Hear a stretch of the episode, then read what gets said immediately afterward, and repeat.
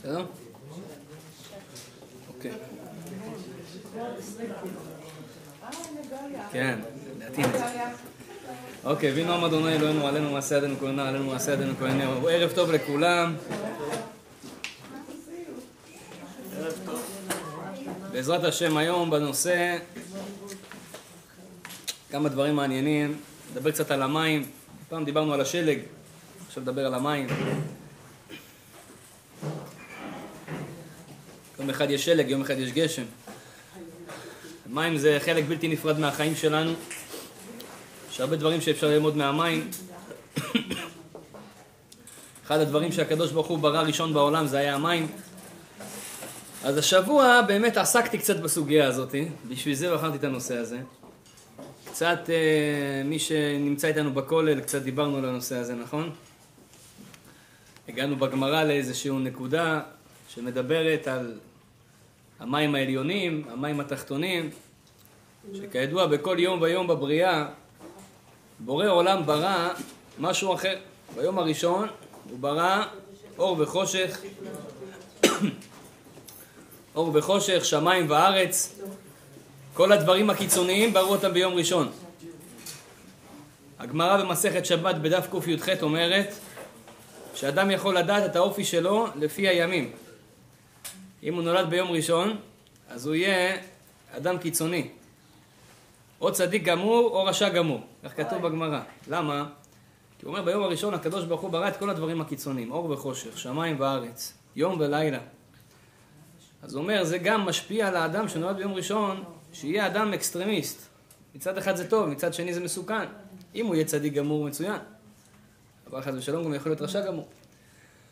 אחר כך, הגמרא שם מונה כל יום ויום, יום שלישי כתוב שיהיה אנשים שיהיה להם הצלחה בעסקים, בגלל שמי שנולד ביום שלישי, נבראו הדשאים והעצים וכל הדברים שצומחים.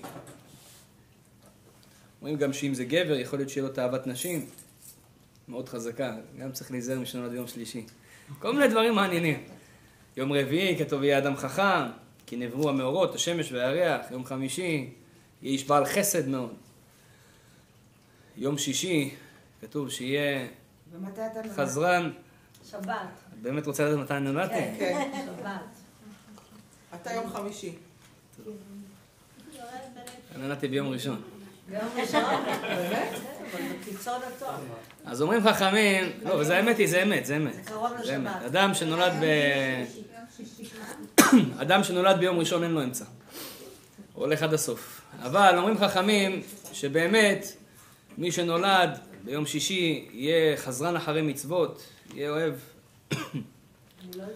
לרוץ אחרי מצוות, ואם הוא לא, הוא לא רץ אחרי מצוות אז הוא ירוץ אחרי העולם הזה, דברים שקשורים לעולם הזה, מאוד, מאוד קשור לזה. מי שנולד ביום שבת, כתוב יהיה קדוש. בקיצור, זה לא הנושא שלנו, אבל סתם ככה בשביל להתחיל את ה- את השיעור ככה ב... גם נשים אותו דבר? ב... לא, תשלים את הנושא, אה, תראה, זה מעניין. בעזרת השם? בעזרת השם. אז, חסד. אז הוא אומר ש... אז הוא אומר שכל המצב הזה וכל המציאות הזאת, שמה שהקדוש ברוך הוא ברא, אנחנו גם יכולים לדעת מה האופי שלנו לפי זה, כי העולם משפיע על האדם. אז מאוד מעניין, היום רציתי דווקא להתמקד על יום שני, כי ביום השני נבראו, או בעצם לא נברא שום דבר. אין שום בריאה שנבראה ביום השני, אם אנחנו נסתכל. חוץ מזה שבמדרש כתוב שהגיהנום נברא ביום השני, אבל ביום השני עצמו כתוב שהייתה את החלוקה, המחלוקת הראשונה בהיסטוריה, ההיפרדות הראשונה בהיסטוריה, בעצם נפרדו המים העליונים והמים התחתונים. הקדוש ברוך הוא ברא מים, ואז הוא חילק אותם למים עליונים אשר מעל הרקיע, ולמים התחתונים אשר מתחת לרקיע. והשאלה שנשאלת, מים שתחתונים שהם, סליחה, מתחת לרקיע, כולנו מכירים, אבל מים עליונים שמעל הרקיע, מאיפה התורה באה ואומרת לנו כזאת אינפורמציה שיש מים מעל השמיים? קודם כל, מאיפה הם יודעים את הדברים האלה? ולמה התורה כותבת לנו על זה, ומה זה חשוב לנו לדעת בכלל שיש מים מעל הרקיע, מעל השמיים. אז האמת היא שכל השנים, כל השנים היה באמת, אה, אנשים לא, לא כל כך הבינו את, ה, את הפסוק הזה בתורה, המים אשר מעל הרקיע.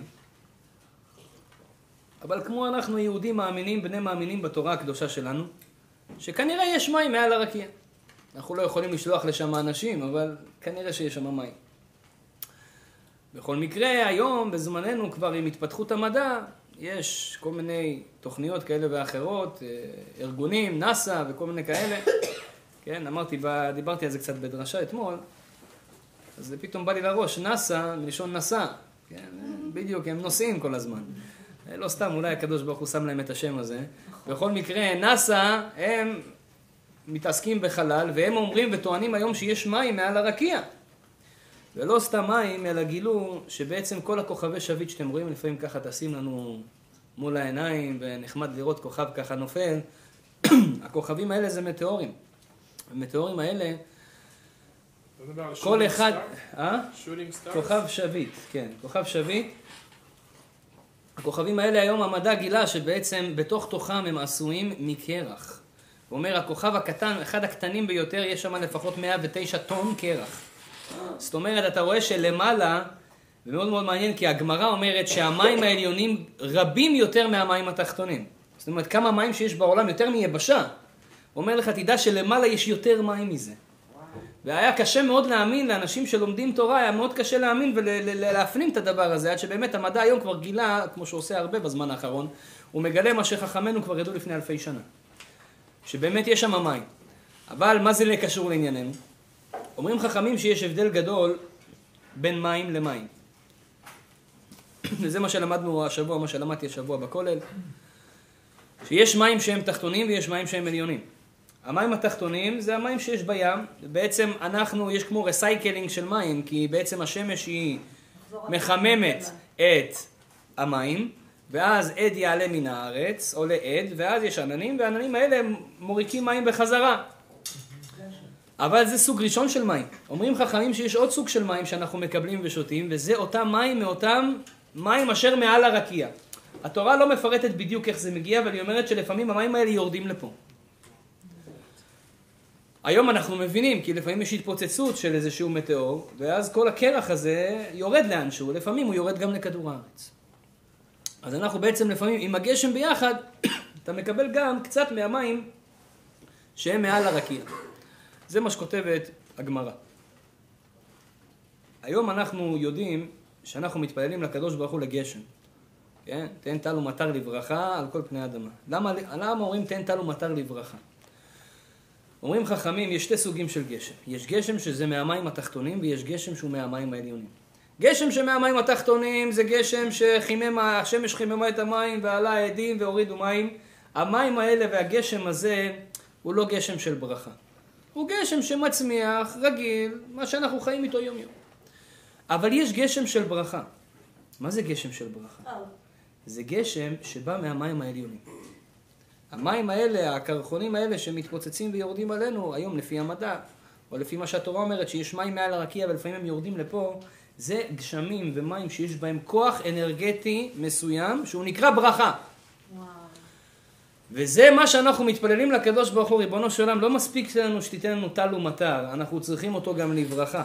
שיהיה טל ומטר לברכה, הכוונה המים האלה העליונים שירדו לפה, בגלל זה תראו ארץ ישראל, בגלל שמתפללים עליה כל כך הרבה, שם דווקא יורד יותר מהמים הללו שהם מעל הרקיע. כשעם ישראל עושים רצונו של מקום, עושים רצונו של הקדוש ברוך הוא, מתנהגים כמו שצריך להתנהג, עושים מה שצריך לעשות. אז יש גשם של ברכה, והגשם של ברכה מצמיח יבול שאין כדוגמתו.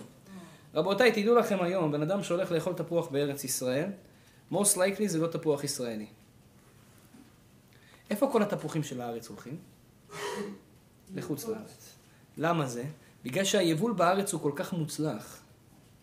הם משווקים אותו לחוץ לארץ ועושים יותר כסף. היום היבול בארץ ישראל הוא מאוד מאוד טוב. אלפיים שנה לא היה שם יבול בכלל. לא היה גשמי ברכה. איכשהו ארץ ישראל לא יכלה להתקיים כמו שצריך. היה שם עוני גדול מאוד אלפי שנים. מאז שעם ישראל עזבו בגלות האחרונה, אחרי בחורבן בית המקדש, ארץ ישראל הייתה די, די שוממה. כמעט לא הצליחו ליישב שם שום דבר. מאז שרוב עם ישראל חזר, ובתוך עם ישראל היו אנשים צדיקים, עובדי השם, שמתפללים בכל יום, תן תנו מטר לברכה על פני האדמה, ומקיימים את המצוות שתלויות בארץ, הם היו מושכים גם קצת מהמים העליונים, ועכשיו קצת אנחנו תואמים, זה עוד טיפ-טיפה מה שאנחנו תואמים היום, מהמים העליונים שיורדים לארץ ישראל. אף על פי שגם בכל העולם יורדים קצת מים עליונים, בזה יש ברכה בעולם, אבל אותו דבר זה גם המים העליונים הללו. מכאן אנחנו לומדים דבר גדול. אדם שאוכל ושותה, שזה אחד התעסוקות שאנחנו עושים כל החיים שלנו, בעיקר יש עדות מסוימות שבלי אוכל ושתייה זה אי אפשר להתקיים. כל הזמן אוכלים ושותים, וגם אנחנו היהודים, אנחנו לא מתביישים בזה. כל אירוע שיש לנו, אוכלים ושותים, כן? כמו שפעם מישהו אמר, ככה יוצרים חג יהודי, הם רצו להרוג אותנו, אנחנו ניצחנו אותם, בואו נשתה ונאכל. זה בעצם הסיכום של כל החגים היהודים שיש לנו. אנחנו רוצים לאכול ולשתות, אנחנו בעצם, האכילה והשתייה מסמלת כל דבר בחיים שלנו, אם זה מתחילת היוולדו של אדם, עושים סעודה בברית שלו, אם זה בבר מצווה שלו, בחתונה שלו, ובפדיון הבן שלו, סליחה, לפני כן, ובכל אירוע ואירוע אנחנו עושים סעודה, ועד חס ושלום לא עליכם ולא על אף אחד מישראל, ביום ההלוויה יש סעודת הבראה, אזכרה וכל העניינים הללו, גם שם אוכלים, ההוא מת וכולם אוכלים. אז שואלים חכמים, מה זה כל הפשר האוכל הזה? תדע לך שעיקר התיקון של האדם זה באכילה. חטא הדם הראשון היה באכילה, דיברנו על זה גם בפעמים קודמות, עיקר תיקון האדם הוא באכילה, בגלל זה הכל סובב אוכל ושתייה. אבל חוץ מהאוכל יש את האלמנט של השתייה. בשתייה יש הרבה הלכות, יש הרבה דברים מעניינים. כותבים חכמים גדולה לגימה שמקרבת בין הלבבות. אדם שרוצה להתקרב למישהו, אדם שרוצה להיות חבר טוב של מישהו, אדם שרוצה שיהיו לו יחסים טובים עם אשתו, אישה שרוצה שיהיו לו יחסים טובים עם בעלה, טוב לשבת ולשתות משהו ביחד. סתם אתם יושבים ומדברים, תמיד טוב שיהיה משהו לשתות. לאו דווקא לאכול. יש הרבה אנשים, דייט ראשון, יוצאים, רוצים להכיר בחורה או בחור, הולכים למסעדה. זה טעות. למה טעות? למה צריך ללכת למסעדה? אתם צריכים לדבר, אתם לא צריכים לאכול, נכון? צריכים לדעת מי זה אחד את השני. חצי מהזמן אתם אוכלים, אדרבה, זה לא כל כך נעים, כל אחד עם האי נעימות שלו, זה... לפעמים האכילה היא לא כל כך נעימה. אדרבה, תמיד החכמים, הרבנים שלי תמיד הציעו לי לפני שיצאתי ל... לשידוכים, אז אמרו לי, שידוך ראשון, פעם ראשונה שאתה יוצא לדייט, זה לא במסעדה. תעשה את זה במקום שאתה באמת יכול לדבר ולהכיר את הבן אדם השני, אבל שתייה, רבותיי, כשבן אדם שותה, זה מקרב בין הלבבות. ולכן, כל מצב שיש, אפילו לא הרמתם איזושהי כוסית לחיים, סתם מזקת למישהו שתייה. יש פה איזושהי קרבה ביניכם, יש פה איזה משהו סגולי, משהו רוחני שעובד, שמקרב בין שתי אנשים על ידי שהם שותים ביחד. השתייה היא מקרבת, ולכן עד כדי כך יש הלכות שאומרות שאסור לשתות עם גויים בכל מיני מסיבות ומקומות. למשל אדם הולך לבר, רוצה לשבת עם איזה אדם שהוא לא יהודי, הוא אומר זה לא כל כך פשוט להרים איתו כוסית של ויסקי או וודקה או יין. למה? כי בעצם הלגימות האלה מקרבות ביניכם. אז היום הרמתם ויסקי, מחר תרימו וודקה ומחרתיים תחתן את הבן שלך ואת הבת שלו ביחד. ולכן אומרים חכמים שיש אנשים שהם לא כל כך טובים בשבילנו, איתם אדרבה עדיף כמה שפחות לשתות, כי השתייה מקרבת. אבל האם אנחנו משתמשים בזה בצורה נכונה? אדם שיודע, קצת התרחקתי מאשתי, אנחנו קצת ביחסים לא כל כך טובים, ידע אם הוא רוצה לדבר איתה על איזה משהו שהיא תקשיב לו, שהוא יקשיב לה, ימזוג משהו לשתות, ואז באמת קודם ישתו ביחד, ירימו כוסית לחיים, ולאחר מכן אתם תראו שהדברים, אתם פתאום יש איזה קשר בין אחד לשני. אז זה אומרים חכמים על השתייה שהיא חשובה יותר מאוכל. איפה אנחנו רואים את זה? בהלכות צער בעלי חיים. בהלכות צער בעלי חיים יש הלכה מאוד מעניינת. היום אנשים אוהבים לגדל כלבים, חתולים, נחשים, כל מיני שטויות בבית, אז צריכים לדעת את ההלכות האלה טוב מאוד. בגלל שאנשים מגדלים היום חיות, יש הלכה מאוד חשובה, שבאוכל החיה קודמת אליך. אם הגיעה השעה שלך לאכול, וגם השעה של החיה לאכול, ואתה מגיע הביתה ואתה רוצה לאכול את העוף הנחמד שיש לך על הצלחת, אסור לך לגעת בעוף הזה עד שהחיה שלך, לא משנה מה היא תהיה, זה גם יכול להיות דג, זה יכול להיות אה, אה, אה, אוגר, וזה גם יכול להיות תוכי, ולא משנה מה זה. אתה צריך לתת לו לאכול לפני שאתה אוכל את העוף שלך. כך פוסק את ההלכה, אנחנו לומדים את זה דווקא מקריאת שמע. כתוב, ונתתי עשב בשדך לי בהמתך, ואכלת ושבעת. הקדוש ברוך הוא אומר, קודם לי בהמתך, אחר כך ואכלת ושבעת. מכאן אתה רואה שצריך קודם לתת למי? לחיה, ולאחר מכן אתה תאכל, ככה זה הלכות צער בעלי חיים, לא לצייר את בעלי החיים. אבל שואלים חכמים, מה קורה לגבי שתי? אני מגיע הביתה צמא, חבל על הזמן. אני רוצה לשתות. גם הבעל חיים שלי צריך לשתות. בדיוק ראיתי, נגמר לתוכי המכל של המים. אומרים חכמים, בשתייה אדם קודם לבהמה. כן, פה נתנו לנו קצת פריבילגיה, כן, חבר'ה, בשבילכם, בשתייה אתם קודמים לחיות, בבקשה. ולמה אומרים את זה חכמים? כי בשתייה יש סוד גדול לבן אדם. והיום קצת ניכנס לתוך הסוד הזה, ונלמד מזה גם הרבה הלכות מעניינות שרוב האנשים לא מכירים ולא יודעים, אבל בעזרת השם, זה מה שנדבר היום קצת, עניין של סוד השתייה וסוד המים. אז נתחיל, אומרים חכמים שלמים יש השפעה. אדם ששותה משהו, יש לו השפעה על מה שהוא שותה. מה הכוונה? כותב הבן איש חי, שהאמת היא, לפני שאני מזכיר את הבן, אף על פי שהיה ראוי להזכיר את, את, את חכמי ישראל, הבן איש חי וכולי, ראשונים, אני אתן לכם את הצד המדעי שבדבר. יש היום פרופסורים שהחליטו לחקור על ההשפעה של אדם על, על, על האוכל ועל המים. דיברנו על זה בכמה פעמים. אחד מהדוקטורים המפורסמים בזה, קוראים לו דוקטור אה, אמוטו, זה דוקטור יפני כזה, חמוד עם עיניים כאלה אלכסוניות, והוא עשה מחקר מאוד מאוד מעניין. הם לקחו צלוחיות של מים, כבישים, טיפות של מים, והיו מדברים אל המים. היו אומרים כל מיני מילים, וישר מקפיאים את המים האלה, ורוצים לראות איזה קרח יצא מזה, איזה קריסטל יצא מההקפאה של הטיפה הזאת של המים, אחרי שדיברתי דיבורים מסוימים. והם בכוונה בחרו דיבורים חיוביים ושליליים. היו אומרים דברים למשל כמו, אני אוהב אותך, תודה רבה, על טיפה אחת של מים בתוך צלוחית של זכוכית, ישר שמים את זה בתא ההקפאה, אחרי שזה קופא הם מוצאים ורוצים לראות האם השייפ, הצורה של זה, היא צורה סימטרית יפה, או צורה לא כל כך סימטרית ו- ומגעילה. וזה מה שהם עשו. המחקר שלהם פורסם בכל העולם כי הוא הצליח ברמות שאי אפשר לתאר ולשער. מי שיראה את התמונות הוא פשוט יהיה בשוק. כל אותם צלוחיות שדיברו עליהם מילים חיוביות, כמו תודה, אני אוהב אותך, אה, אה, אה, אני מעריך אותך וכולי, דברים כאלה מאוד חיוביים ונחמדים. אפילו אמרו שמות של אנשים שהיו טובים ושמות של אנשים שהיו רעים. כן? אמרו את זה על המים. כל הכבישים שאמרו דברים לא חיוביים ושליליים היו עקומים ומגעילים כאלה בצורה לא סימטרית בכלל. מצד שני אותם כבישים שדיברו עליהם דיבורים חיוביים היו מאוד מאוד מאוד סימטריים.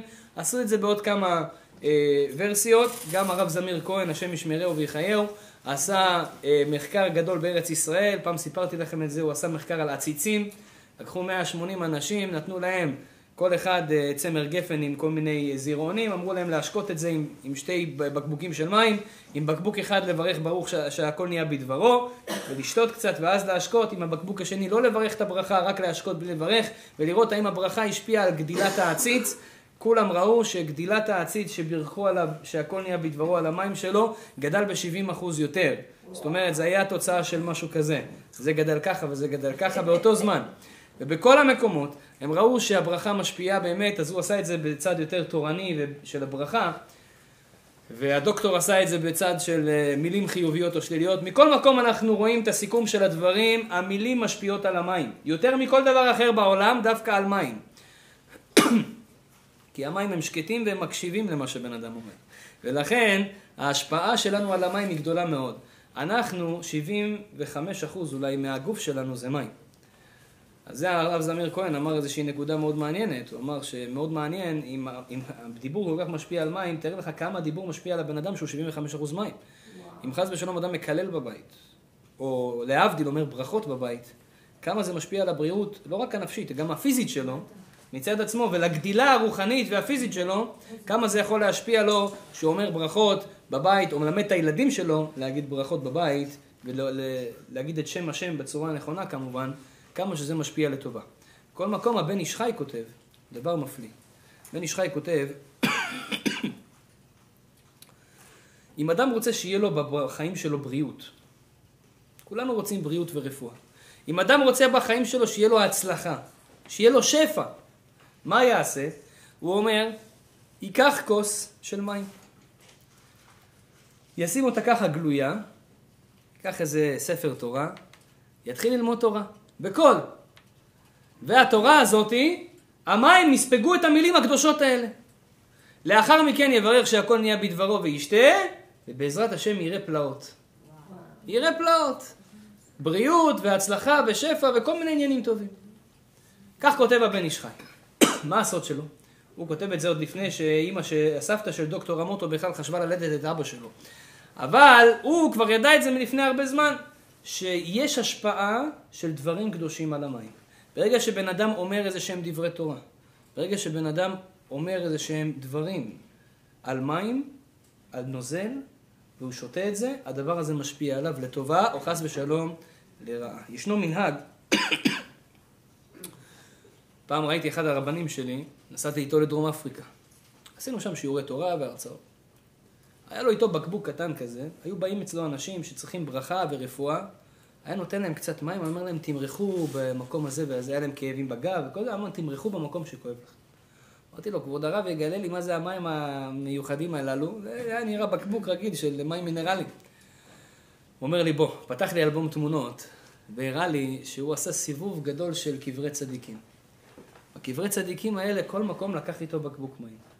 שם את הבקבוק מים, היה קברות שהוא היה שם מתפלל רבע שעה, חצי שעה, שעה, שעתיים, היה מתפלל שם, היה קורא תהילים, והיה לומד דברי תורה, ואומר תיקון הכללי, וכל מיני דברים קדושים. ועוד בקבר של הצדיק, שהמקום משפיע, הוא אמר את הדברים הקדושים הללו, הוא אומר, ראיתי בספרים שהמים סופגים את כל הדברים האלה. בעיקר שזה בקברי צדיקים, כן? הוא גם אמר לי שלא ללכת לקבר של צדיק שהוא ביחד עם עוד הרבה אנשים. אלא ללכת לקבר של צדיק שהוא נמצא בצורה, תפזורת, בצורה שהוא לבד, כמו רבי שמעון בר יוחאי למשל, או מערת הלל הזקן, או רבי יהודה בר אילאי, או כל אלה שהם נמצאים כאילו, רק צדיק יש שם, אין שם עוד חבר'ה כאלה שיכולים להרוס את האנרגיה, כן? למשל בבית הקברות בצפת, אתה הולך, יש שם את האריזה, רבי משה קורדובר, אבל יש עוד הרבה כאלה שאתה לא יודע מה זה הנשמות הללו, אז במקום כזה אולי זה לא הכי טוב, אבל ככה היה עושה סיבוב, הוא אומר, המים האלה ספגו את הקדושה, ואני אומר לאנשים שאם יש להם איזושהי אה, בעיה, ייקחו את המים האלה, ישימו, והוא רואה, אנשים רואים שיש בזה הצלחה. יש בזה השפעה לבן אדם. גם יש עוד סגולה שכתוב בספרים, שראיתי ספר מדהים, רבי חיים חביב סיטהון, אה? לא אתה החביב היחיד. הרב חיים חביב סיטהון הוא רב אה, אה, מג'רבה, טוניס. הוא כתב ספר, קרסא דאליהו, זה ספר, כל הספר כזה דבר, כולו על אליהו הנביא. ושם הוא כותב משהו מדהים. הוא אומר שאדם שהולך לברית מילה, בברית מילה יש סגולה. מה הסגולה? לקחת כוס של מים, ללכת לכיסא אליהו הנביא. יש כיסא של אליהו הנביא בברית. לשים את הכוס של מים מתחת לכיסא של אליהו הנביא. ושיעשו שם את הברית והכל, אחר כך, קח את הכוס של המים, מישהו שהוא חולה חס ושלום, תן לו שישתה, יברך וישתה, יראה בעזרת השם רפואה. ככה הוא כותב. הוא אומר, מאיפה אני מביא לך את הסגולה הזאת? תראו דבר יפה. מי שבריא, אני ברצינות אומרת עכשיו, ומי שבריא, זה יחזק אותו. רק יועיל לו. סופרסטור. אז אומרים חכמים, אדם ייקח את הכוס הזה ישתה. שואלים איך זה עובד? מה שיש שם בכיסא של אליהו הנביא? אומר רבי חיים אה, חביב סידון, שבברית מילה יש משהו מיוחד. הרי מה קורה בברית מילה? יש את, ה... את הילד, מסכן, בגיל שמונה ימים עושים לו ברית מילה. אתם יודעים שבגיל שמונה ימים הילד הוא מאוד מאוד רגיש, אף על פי שעל פי המחקר והרפואה, בגיל שמונה ימים יש לבן אדם את הקרישת דם הכי טובה בגוף, שזה 110 אחוז, מי שלמד רפואה יודע. ביום השמיני יש את האחוז של הקרישת דם, הכוונה שהפצע מתרפא, כן? קרישת דם גורמת לריבוי הפצע. אז הפצעים מתרפים, אז זה אומר שביום השמיני, על פי המחקרים של הלידה, זה היום שבו, זה היום הכי טוב לריפוי פצעים מכל החיים של הבן אדם. דווקא היום השמיני. ומן הסתם שהקדוש ברוך הוא בכוונה עשה את זה, כי הוא יודע שיהודים צריכים ביום השמיני לעשות ברית, וזה דבר שהוא מאוד מאוד אה, קשה להתרפות ממנו. בגלל זה נתן קצת יותר אקסטרה עזרה שנתרפא ממנו. ואף על פי שיש את הקרישת דם הזאתי, עדיין כתוב שהקדוש ברוך הוא מקדים תרופה למכה, והוא שולח את אליהו הנביא לכל ברית מילה, ביחד עם המלאך רפאל, כדי לרפות את הילד. כך כתוב, שאליהו הנביא מגיע ביחד עם המלאך רפאל לרפות את הילד. איפה אליהו הנביא נמצא? בכיסא אליהו הנביא. כך מספרים על האריזל. אתם יודעים שהאריזל נולד, אבא שלו היה חכם, הוא נפטר כשאריזל היה צעיר, אז uh, בברית שלו האבא שלו ישב להיות סנדק. האמת היא, זה המנהג המקורי, שהאבא צריך להיות סנדק של הבן שלו. ואבא ישב להיות סנדק, והילד כבר בידיים, וכולם מחכים, ואבא אומר, לא מתחילים. בדרך כלל למה לא מתחילים? כי הדוד ההוא לא הגיע, והזה לא הגיע, והזה לא הגיע. אבל זה, זה אצלנו. אצלו זה לא היה הסיבה. למה לא מתחיל? כולם כאן לא מבינים, הגענו עד לפה. קיצור, אף אחד לא הבין, אחרי הרבה זמן, אמר, אוקיי, עכשיו אפשר להתחיל. אחר כך הוא סיפר את זה לקרובים שלו, שבא אליו אליהו הנביא, בחלום, ואמר לו שייוולד לך בן מיוחד. אתה איש קדוש, אתה איש צדיק, זכית שייוולד לך בן מיוחד. ואני אהיה הסנדק שלו. מי זה אני? אליהו הנביא. אני הסנדק שלו. אז אתה לא מתחיל את הברית עד שאני מגיע. ואני אשב, רק אתה תראה אותי, אף אחד אחר לא יראה אותי. ואני הסנדק שלו. זה הסנדק של האריזה, זה אליהו הנביא. אז אתה רואה, אליהו הנביא מגיע, ואיפה הוא יושב? על כיסא אליהו הנביא. שם הוא נמצא עם המלאך רפואל. הוא אומר, יש שם השפעה של רפואה על הילד. ובגלל שיש השפעה של רפואה על הילד, על הכיסא של אליהו הנביא, והמים אמרנו שהם סופגים דברים, נכון, והם קולטים את האנרגיה הזאת, אז אם אתה שם מים מתחת לכיסא של אליהו הנביא, מה יהיה למים האלה? כוח של רפואה. אז ממילא מי שישתה, יהיה לו רפואה מהדבר הזה. אז זה סגולה. האמת היא, זו סגולה שרוב, הרבה אנשים לא יודעים אותה. זו סגולה כל כך קלה ופשוטה שאתה יכול לעשות, רק שאנשים לא יחשבו שאתה מוזר, פתאום אתה מתחיל לבוא לי עם כוסות, לשים אותם מתחת לכיסא, אבל יש בזה סגולה רבותיי. וזה הסגולה. עכשיו אומרים חכמים יותר מזה. כתוב שסתם, תראו מה זה, איך התורה שלנו קשורה אחד לשני. בתפילת שמונה עשרה יש לנו שמונה עשרה ברכות. האמת אם תספרו יש תשע עשרה, יש בזה סיבה למה יש תשע עשרה, הוסיפו עוד ברכה. אבל אה, תפילת שמונה עשרה שם תשע עשרה ברכות. תספרו הברכה השמינית. איזה ברכה היא תהיה? רפאם. ברכה על רפואה. מאוד מאוד מעניין שדווקא הברכה השמינית, שזה יום המילה, היא קשורה לרפואה. שיום המילה כל כולו קשור לרפואה, ויש בו הרבה סגולות לרפואה. בגלל זה טוב ביום המילה להתפלל על רפואה, בזמן ש... שאתה נמצא בברית מילה. חוץ מהסגולה של המים. הברכה השמינית היא רפאנו. ומאוד מעניין שאם תיקחו את הסוף של הברכה, ברוך אתה השם, רופא חולה עמו ישראל. תעשו סופי תיבות. השם זה ה' בסוף, נכון? י' כ' ו' כ'. רופא, סליחה, השם, רופא, א', חולה, י', עמו, ו', ישראל, ל', זה אותיות של אליהו. סופר טובות, אותיות אליהו. רופא חולה, השם רופא חולה עמו ישראל, אליהו. שאליהו הנביא הוא זה שאחראי ובא לרפות את הילד שם. זאת אומרת, הכל רמוז בתוך הברכה, שזמן המילה שבן אדם נמצא בברית מילה, יש שם סגולה לרפואה. יותר מזה, מלמדים חכמים שהבן איש חי מצד שני, הוא כותב שיש גם הפוך. מה זה הפוך? הוא אומר, אם בן אדם שותה איזה כוס של מים, ועכשיו הוא שמע בשורה רעה, אמרו לו עכשיו חס ושלום מישהו נפטר. או באו ואמרו, קרה אסון כזה וכזה. דיברו דברים שליליים. דברים נגטיביים. היה איזה מחלוקת, איזה מריבה על השולחן. וישר אחרי זה הוא בא ושותה את הכוס של המים, חס ושלום, המים האלה יכולים להזיק לו. ולכן היה מנהג, הבן איש חי כותב, שאם היו שומעים איזושהי שמועה רעה, או איזשהו דבר רע,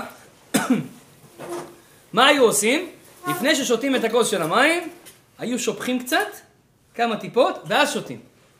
זה היה המנהג, ועד היום. אם חס ושלום, בן אדם, אתה רואה, פתאום התחילו לדבר דברים לא כל כך, אה, לא כל כך נעימים. שמעת בשורה רעה, פתאום אתה בא לשתות, תשפוך טיפ-טיפה, אחר כך תשתה. למה? יש פה איזושהי אנרגיה רעה, יכול להזיק חס ושלום.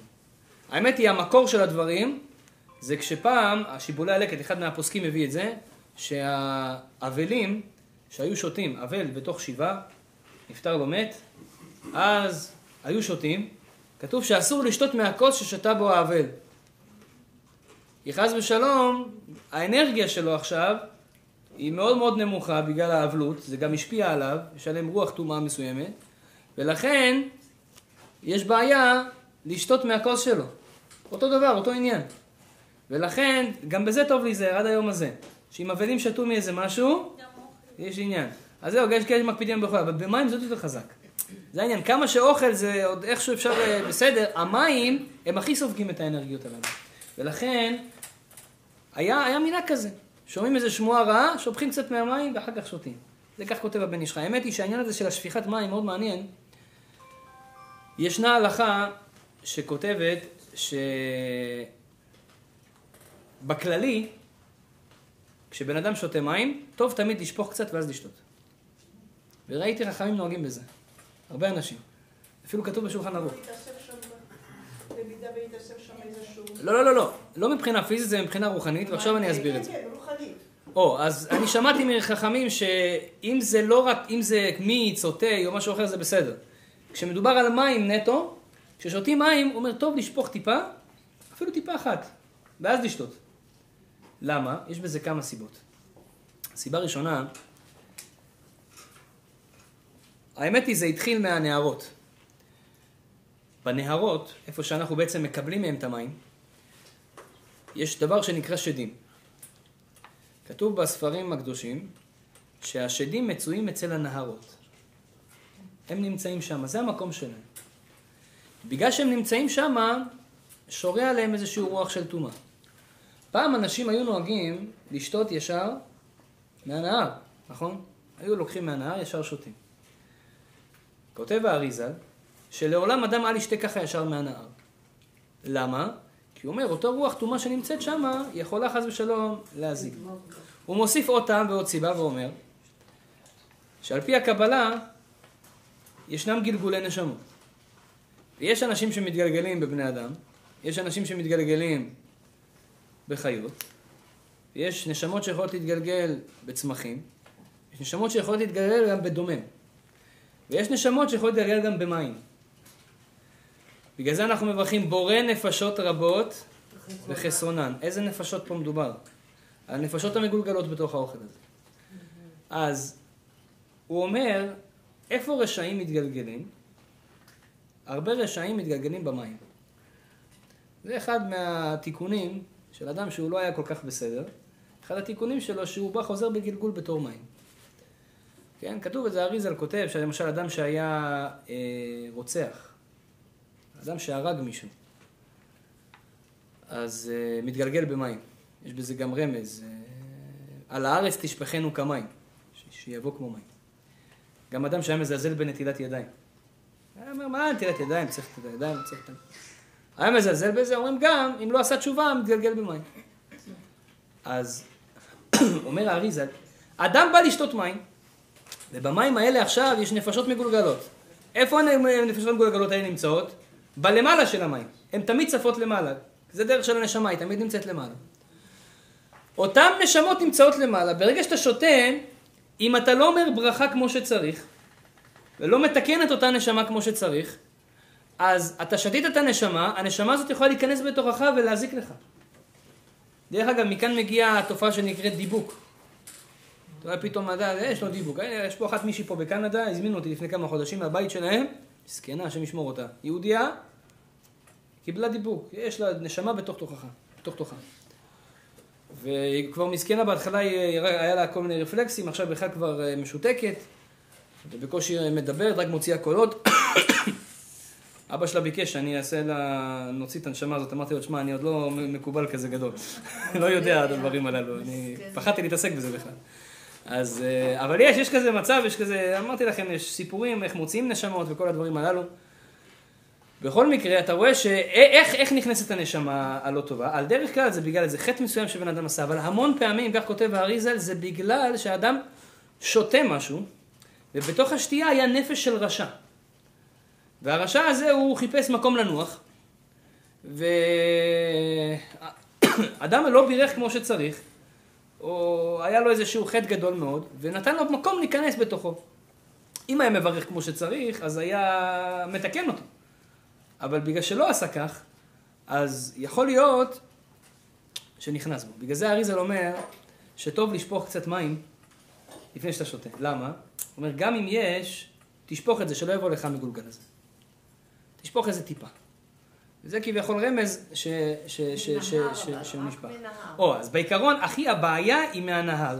אבל בסוף דבריו שם ראיתי, הוא אומר, ואפילו מים שאובים שהגיעו הביתה, הוא אומר, אפילו שאין שם את הנפש המגולגלת, יש שם את הרוח אטומה שנשארה מהנפש של הרשע המגולגל. ולכן טוב לשפוך קצת. לכן בן אדם, מי שרוצה להיות זהיר בזה, האמת על פי ההלכה, זה לא חובה. אבל אני אומר לכם ככה, סתם, סודות, כן? מי שרוצה להיזהר בדברים הללו, יש בזה עניין, יש בזה דבר גדול. דווקא כשאדם שותה מים, קצת לשפוך ואחר כך לשתות. ככה ראיתי הרבה חכמים שעושים. ומה עם מים אה? מבושלים? אני לא יודע אם זה, במים שלנו. מדובר פה על מים שהם מים, מים מים, טרין. יש עוד גמרא מאוד מעניינת במסכת שבת, כתוב שיש אה, יש ימים שטוב לשתות מים, יש זמנים שטוב לשתות מים, ויש זמנים שלא טוב לשתות מים. מתי טוב לשתות מים? יש גמרא שמדברת על אה, מרים הנביאה. מרים הנביאה הייתה אישה קדושה. וכתוב שמשה, אהרון ומרים, בזכותם היו שלושה דברים במדבר. עם ישראל זכו לשלושה דברים. כן? בזכות משה זכו למן, שאכלו במדבר, בזכות אהרון זכו לעמוד האש, שהיה מגן עליהם ונותן להם אור, ובזכות מרים זכו לבארה של מרים, הייתה באר שהולכת איתם כל ה-40 שנה, מתגלגלת איתם, והבאר הזאת יש שם מים מיוחדים, שהמים האלה, כל מי שהיה שותה מהם, היה מתרפא, ולא היה שוכח שום דבר. מה שהיה לומד, היה זוכר. ובגלל זה הם היו כל כך חכמים, קראו להם דור דעה. מה זה דעה? היה להם דעת מדהימה. כי שתו מבארה של מרים. וגם לא היה מחלות, כולם היו מתרפים מהבאר הזאת. לשמחתנו, רבותיי, הבאר הזאת לא נעלמה. היא נמצאת גם בימינו אנו. שואלים חכמים במדרש ויקרא רבה וגם במסכת, בתלמוד ירושלמי, מסכת כליים, שואלים שם חכמים, איפה נמצאת בעירה של מרים היום? איך אומרים, יש מלא אנשים בבית חולים, נפתור להם את כל הבעיות. תן לי בעירה של מרים. אומרים חכמים, בעירה של מרים נמצאת בים טבריה, בים כנרת. כנרת שלנו היום, זה טוב ששותים מהכנרת. יש שם בתוך הכנרת את בעירה של מרים. איפה בכנרת? הוא אומר, ממול למקום איפה שהיה בית המדרש הישן של טבריה, בדרום של הכנרת. נמצא שם איפשהו באיזה מקום מסוים, נמצאת שם בעירה של מרים. והגמרא מספרת שהיה איזה בן אדם אחד שהלך והתרחץ, הוא היה מוכה שכין, אתם יודעים מה זה מוכה שכין? היה לו פצעים בכל הגוף מסכן. שכין. בעיות בעור, הלך קצת להתרחץ, אתם יודעים, לשטוף את עצמו בים כנרת, כנראה היה תושב של טבריה, ונזדמנה לו בעירה של מרים. הגיע למקום ההוא והזדמן לו בעירה של מרים, יצא מן המים ונתרפא. כנראה שתה מזה קצת, בלם מזה קצת, זה נגע בו, אפילו רק נגיעה של בעירה של מרים. היה מרפא אותו. הגמרא מספרת במקום אחר על איזו אישה, אה, והאמת היא, זה, לפני, לפני זה אני רוצה להגיד לכם את מה שבאתי להגיד. אז למה אנחנו צריכים את בעירה של מרים? בעירה של מרים כתוב שהיא נמצאת בים כנרת. אבל יש יום אחד בשבוע שהבאר הזאת מסתובבת בכל העולם. יום שני. לא, לא. דרך אגב, מי שנולד ביום שני יהיה בעל מחלוקת, לא אמרנו את זה, נכון? שבת. יהיה איש אוהב מחלוקות. אה? שבת. מוצאי שבת, רבותיי, כתוב שבעירה של מרים מתגלגלת בין כל מעיינות של העולם. ולכן מנהג הנשים, שהגברים היו בבית הכנסת אומרים ברכו את השם המבורך, ישר אחרי ברכו כל הנשים היו יוצאות מבית הכנסת, ויאללה חבר'ה הולכים לאסוף מים מהבארות. למה? אולי יזדמן לי בעירה של מרים, ועכשיו יהיה לנו רפואה בבית, או יהיה לנו זיכרון טוב. אז ישר כתוב שכל הנשים היו רצות מבית הכנסת בשביל ללכת ולשאוב מים בזמן הזה, אחרי ברכו, הרי יוצא שבת, ברכו, יצא שבת, לקחו את זה, הלכו לשאוב מים מהבארות. ככה היו עושות כל הנשים. ואפילו בשולחן ערוך זה כתוב, רמה מביא את זה, רבי מוסי ישראליסט לפני 500 שנה מביא את זה, שכך היה מנהג הנשים. וכתוב בגמרא שמי ששותה מים במוצאי שבת מלוגמה, יש בזה רפואה. למה רפואה? שאולי זה המים של בעירה של מרים שהזדמנו לך עכשיו, יכול להגיע להביא לך רפואה טוטאלית לכל המחלות שלך. עכשיו שואלים חכמים, אם זה בעירה של מרים, וזה במוצאי שבת. דרך אגב, הגמרא אומרת, סליחה, המדרש אומר עוד סיפור, שהבאר הזאת כל כך מרפאה, שהיה סיפור אחד עם איזו אישה אחת, שגם יצאה לה במוצאי שבת לשאוב מים מה, מהמעיין, וכשהיא שאבה מים מהבור, מהמעיין, במוצאי שבת קצת התעכבה, כנראה היו הרבה נשים באותו יום, כולם רצו, וקצת התעכבה, לקח לה הרבה זמן, הגיעה הביתה, בעלה כעס. בלי סבלנות. כעס, איפה את? מה, אני מחכה, וזה, אתה יודע, ילדים פה ושם. ההיא, מרוב שהיא נכנסה הביתה, נתן איזה צעקה ככה, נבהלה מסכנה. הכד של המים שהיא רק הלכה לשאוב, נפל לה. הכד נפל ונשבר, כתוב מהשבירה שלו, חלק מהמים עפו לכל מקום, ופגעו לו בידיים ובכל המקומות בגוף. והוא, היה לו בעיה של אור. היה לו בעיה באור, כל מיני פצעים כאלה, לא, לא, לא נעימים, יובש. ואז אחרי שניתז לו המים, באותם מקומות שנשפכו המים, נהיה לו חורים חורים של רפואה. מהמים הללו. כך מספר המדרש. ואז הוא הצטער לפני אשתו, אמר לה, הצדיקה, תזדמן לך בעירה של מרים, ואני טיפש, אני, שלא...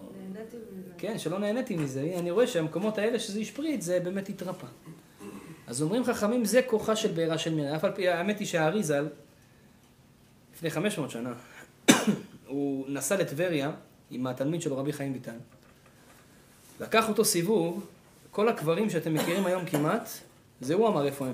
היה לו רוח הקודש, הוא היה הולך והיה רואה מתחת האדמה איפה קבור כל צדיק. פה קבור רבי יוחנן בן זכאי, פה קבור הרמב"ם, פה קבור זה וזה. ככה היה אומר, את כל הצפון ואת כל טבריה, הוא הלך ועשה ככה ואמר לנו, הרבה מהקברות היום, לא כולם, אבל הרבה מהקברות היום זה מה שהוא גילה. אז הוא לקח אותו שם סיבוב בטבריה. יום אחד אומר לו, בוא, אנחנו הולכים קצת, אה, איך אומרים, נעשה קומזיץ בכנרת. הלכו קצת לכנרת, להתרחץ, לקחו איזה. אונייה קטנה קצת ככה, זה שם, שיט, ואז הארי ז"ל לקח את היד שלו,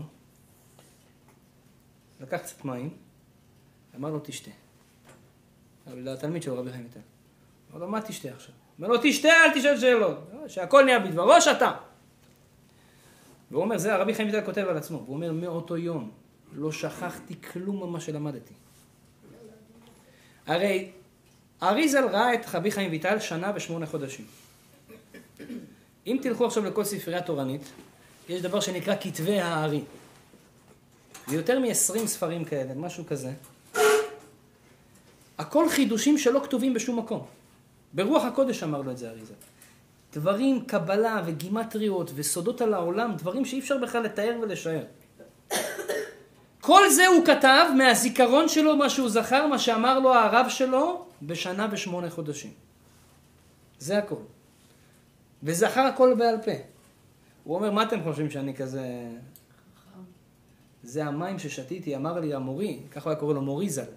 המורה שלי אמר לי, רבי, רבנו יצחק לורי אשכנזי, הארי הקדוש, הוא אמר לי שהוא נתן לי לשתות מבארה של מרים. הוא היה לו רוח הקודש, הוא ראה איפה זה בארה של מרים. ואני שתיתי לגימה אחת מבארה של מרים, לא שכחתי כלום ממה שלמדתי. מכאן אנחנו רואים שיש זמנים מסוימים של לשתות מים זה טוב. אדם במוצאי שבת, כתוב ישתה מים. אולי נזדמן לו, אולי נזדמן לו מים מבארה של מרים. לא, זה בוודאי לא, לא מבארה של מרים, למה? זה שאבו את זה ביום ראשון לפני 300 שנה. אבל אני מדבר עכשיו, מים מהברז. או מי שיכול ילך עכשיו, ל... ילך ללק או פה לנהר, קח קצת מים, תשפוך קצת כאן, שלא יהיה בעיות, תשפוך קצת, ואחר כך תשתה. זה בעירה של מרים. אדם יכול לקבל מזה דבר גדול. מהברז זה לא? אז יש אומרים שכן. בעיקר מי שגר בארץ, אדרבה, יש לו את זה כל השנה. למה? אלה שגרים ב- במרכז הארץ, מי שגר בתל אביב האזור, הם מקבלים, מהמוביל הארצי, הם מקבלים מים מהכנרת. זאת אומרת, בעירה של מרים נמצא שם כל השבוע. יכול להיות שיזדמן לו פתאום איזשהו. איזשהו, אה, איזשהו קצת מבעירה של מרים, ואז יהיה לו זיכרון, אה, זיכרון ב- חבל על הזמן. האמת היא, יש את האדמו"ר מבלז, אני לא יודע אם שמעתם, לפני, אה, זה היה לפני בערך 60 שנה. היה אדמו"ר מבלז בארץ, היה קדוש עליון, איש באמת צדיק אי אפשר לתאר. ובירושלים, אני שמעתי את זה מבן אדם שראה את הבן אדם הזה. כאילו הוא דיבר איתו, סיפור, זה היה בעיתונות, אבל הוא ממש סיפר לי אחד לאחד. מקור ראשון. היה, היה בארץ, בירושלים, ברחוב יונה שם, במשפחה אחת מאוד פשוטה, איש צדיק, תלמיד חכם, נולד לו בן. הבן הזה גדל, שנה, שלוש, ארבע, בגיל ארבע, חמש, הכניס אותו לחיידר. חיידר זה מקום שלומדים שם תורה. הם מתחילים ללמוד, מתחילים איתם, בראשית ברא אלוקים, לאט לאט כל פסוק ופסוק. יש מקומות שמלמדים בשיטת המהר"ל, מלמדים אותם כל התורה בעל פה, כל המשנה בעל פה, כל הגרמרא בעל פה. ככה ילדים צדיקים, ברוך השם. תינוקות של בית רבן, הבל פיהם של תינוקות של בית רבן, בזכותם עובד העולם. אז הם היו נותנים להם את ה... אה, אה, סליחה, אז היה שולח אותו לחדר. היה... הילד מגיע, הרב שלו יושב איתו, ילד בן ארבע, חמש. והוא מתחיל ללמד אותו, בראשית ברא אלוקים את השמיים ואת הארץ. עכשיו, כל פסוק שהוא מתחיל, הוא אומר, בראשית ברא אלוקים, ואז הילד בעצמו ממשיך, את השמיים ואת הארץ. טוב, יפה. פסוק שני, והארץ הייתה תוהו ובוהו, וחושך, והילד ממשיך, וחושך על פני תהום. ואז הוא ברוח אלוקים מרחפת, הילד ממשיך על פני המים, ויאמר השם יהי אור, ויהי אור. אז אמר, וואי, טוב, בסדר, שמע, ספר בראשית, מי לא יודע ספר בראשית? יכול להיות אבא שלו קצת שינה איתו בבית, קצת הכניס אותנו לחדר. המשיכו. בראשית, נוח, כל פסוק הילד יודע, בעל פה. ממשיכים, ספר בראשית, סיימו, בעל פה. הוא המשיך איתו ספר שמו, הבן אדם, פשוט, הוא, הוא, הוא לא הפסיק, הוא פשוט היה בשוק, המלמד. הוא בא התחיל לאמר את זה לאבא, אמר לו, אבא, אתה יודע? הוא אומר לו, לא ידעתי. לא שמתי לב, עד לא לימדנו אותו שום דבר. ככה היה. לאט לאט לקחו אותו משנה, גמרא, הילד יודע לצטט כל הדברים האלה. יודע את כל התורה, שבכתב ושבעל פה, בעל פה. הביא אותו לאדמו"ר מבלז. אז אדמו"ר מבלז בחן אותו. לקח ספרים, לא של משנה, גמרא וזה, לקח ספרים של אחרונים. מה זה אחרונים? הרבנים האחרונים שהיו בתקופה שלהם בדיוק לפניהם. אחד הספרים שהוא לקח זה ספר של הבן איש חי. כי הם רצו לדעת, כי הרבה אנשים בזמנו, הספר הזה זה ספר מדהים. היה הרב מבריסק, כשהיה מלחמת העולם הראשונה, אז היו חלק מהקהילה שלו, שהם תלמידי חכמים, היו צריכים לצאת למלחמה, גייסו אותם. אז אמרו לו, הרב, מה נעשה? אנחנו צריכים שמירה. אמר להם, תיקחו ספר של בן איש חי איתכם, אתם תהיו שמורים. ספר שלו, זה יגן עליכם. זה רב אשכנזי בכלל, הרב מבריסק. אבל הספר הזה ספר מיוחד. אבל הוא רצה לדעת האם בן איש חי, ישר הרב, הרב, הרב אה, מבלז, האדמו"ר, הוא קלט שהילד הזה, המלאך כנראה לא, לא נגע לו בפה.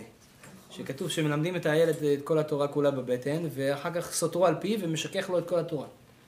אז האדמו"ר מבלז ישר הבין כנראה מלאך לא נגע לו בפה. אז הוא זוכר את הכל. והוא רצה לבדוק האם ספר בן איש חי לומדים בשמיים. אז הוא התחיל לצטט לו את הספר. ואמר לו את החלק הראשון, והוא ממשיך. כל ספר בן איש חי ידע בעל פה, הילד הזה. אז הוא הבין שהספר הזה לומדים בשמיים. ו... ומי זה הילד הזה? והילד הזה עד היום הוא חי. הוא, לא, הוא כבר מאוד מבוגר. לפני 60 שנה, הוא אולי בן 80 כבר. הוא לא חי, הוא גר? בבני ברק. הוא גר בבני לא ברק. עכשיו, תקשיבי. מה עשה לו אדמו"ר מבלז? אה, התפלל כמה תפילות, לקח את הילד וסתר אותו על פיו. הוא היה מלאך, האדמו"ר הזה. סתר אותו על פיו, אחרי כמה שבועות הוא שכח הכול. ועד היום הבן אדם הזה הוא חי בחור רגיל, לא יודע הכל בעל פה. לא יודע שום דבר, שכח הכל, הכל שכח. אתה רואה מכאן שהזיכרון של האדם הוא בידי הקדוש ברוך הוא. אה? בגלל הסתירה, מה? כן, אבל הוא הבין שזה לא טוב, זה לא בריא שהילד הזה ככה יסתובב בעולם, זה לא המטרה שבאנו לפה לדעת את הכל בעל פה. הוא צריך לעמול בעצמו, זה לא שווה שקיבלת הכל בתור מתנה. אז השכיח לו את הדבר. מכאן אנחנו רואים שהכוח הזיכרון הוא לא בידי האדם. שאנשים מתפלאים איזה זיכרון יש לך. הזיכרון זה לא בידינו, זה הכל מידי שמיים. אדם יכול לשתות מבארה של מרים, פתאום יהיה לו זיכרון מדהים. ככה זה עובד. אבל גם אדם יכול לעמול בתורה ללמוד הרבה, ואז פתאום הקדוש ברוך הוא פותח לו את הזיכרון. אז כל אחד באמת יבין את העניין הזה. בכל מקרה, אז בעירה של מרים זה דבר גדול. כל מוצאי שבת זה מסתובב בין כל הבארות בעולם, ואדם יכול ממש לקחת מהמים האלה ולשתות. אז זה זמן טוב, מוצא שבת לאחרי ההבדלה, טוב לשתות מים. ומי שיכול לשתות מים מהבאר, או יותר נכון מים שהם ממעיין, או יותר טוב. אני אגיד לכם, הרב חביב סידבון, חיים חביב סידבון, הוא כותב משהו שם, אני ראיתי היום, כן, היום ראיתי את זה. הוא כותב שם, קראתי את הספר שלו, הוא כותב שם משהו מדהים. הוא אומר, אם יש אדם שהוא חולה בבית חולים, אדם שממש לא מרגיש טוב, ואתה תלך מוצא שבת, תלך לנהר, או לאיזה מקום שיש מים שהם נקיים שאפשר לשתות, ותיקח משם מים. לפני שאתה לוקח את המים, תגיד שאני מכוון שזה מים מבארה של מרים. ותגיד אליהו הנביא, ותגיד רפאל המלאך. תשלב את הכל ביחד. תיקח את זה, את המים האלה, ותביא לו לשתות. הוא אומר, ואני אומר בפה מלא, שיעזור לו להתרפות. ככה הוא כתב. אני תמדתי על הלשון שלו, איך, איך הוא כל כך בביטחון אומר את זה. כן? בדרך כלל הם לא ככה זורקים אה, דברים כאלה בביטחון. אני אומר בפה מלא, שזה ייתן לו רפואה. מכאן אתה רואה, הדברים הללו, לשתות במוצאי שבת מים, אם זה מהמעיינות יותר טוב, אבל אם זה... זה משהו אחר, יש גם בספר אה, סגולות ורפואה מתורה, שאם יש בן אדם חולה, תיקח כוס מים, תן לו לירוק. אם רוק יצוף, הוא יחיה, אם הרוק ישקע, הוא ימות. טוב, זה, זה כבר גורלות. יש כן. גם, גם אסור גם כן לעבור במישהו שזורק אה, מים דרך פתח הדלת, כי זה מקום השדים. כן, ככה כן. כן. טוב, זה, צר- זה, עוד- זה עוד שנוי, אה, הרמב"ם, צ- כתוב צריך לראות. שאם? אתה רוצה לבחון את הכוח של השם, תכתוב אותה, משדי, השם ותראה זאת, יתבע ומה לא יתבע. אתה יכול לצרף לזה כוח. כן, טוב, זה הדברים שאתה אמרת, אני לא חושב שכל אחד יכול להתעסק איתם. כי הדברים הללו הם דברים, אה, קודם כל לכתוב שמות של הקדוש ברוך הוא זה לא כל כך פשוט. ולעשות כל הדברים האלו, זה, הספרים הללו, זה צריכים לשמור אותם קצת בצד, למה? יש שם הרבה דברים שכתובים שצריך לדעת ולהבין, ולא כל אחד יכול להשתמש בזה. אבל בעיקרון, הסגולות האלה שאמרתי לכם, סגולות פשוטות, כל אחד יכול לבוא ולעשות, כל אחד יכול לבוא וזה, אבל יש זמן שאסור לשתות מים, רבותיי. מתי אסור לשתות מים? כולנו יודעים שיש יום שבת. ביום שבת לפני הקידוש, ידוע שאסור לשתות מים. וגם במוצאי שבת לפני הבדלה, על פי ההלכה גם, אסור לא לאכול ולא לשתות מים עד שאתה מבדיל. עד שאתה עושה הבדלה, לא שותים ולא אוכלים. זה נקרא מוצאי שבת בין השמשות. מה זה בין השמשות? הזמן שבין שקיעת החמה לצאת הכוכבים שאז עושים הבדלה. הזמן הזה, תכף נדבר על הסעודה השלישית, הזמן הזה לא שותים לא מים וגם לא אוכלים אוכל. שואל, למה? היה רבי יוסף קארו, זה שכתב את השולחן ערוך. לרבי יוסף קארו הוא היה איש מיוחד. היה לו מגיד, אתם יודעים מה זה מגיד? מגיד זה מלאך שבא אצלו לפחות פעם בשבוע. בלילה כשהיה לומד תורה, היה בא אצלו, מדבר לו מתוך גרונו ומגלה לו סודות.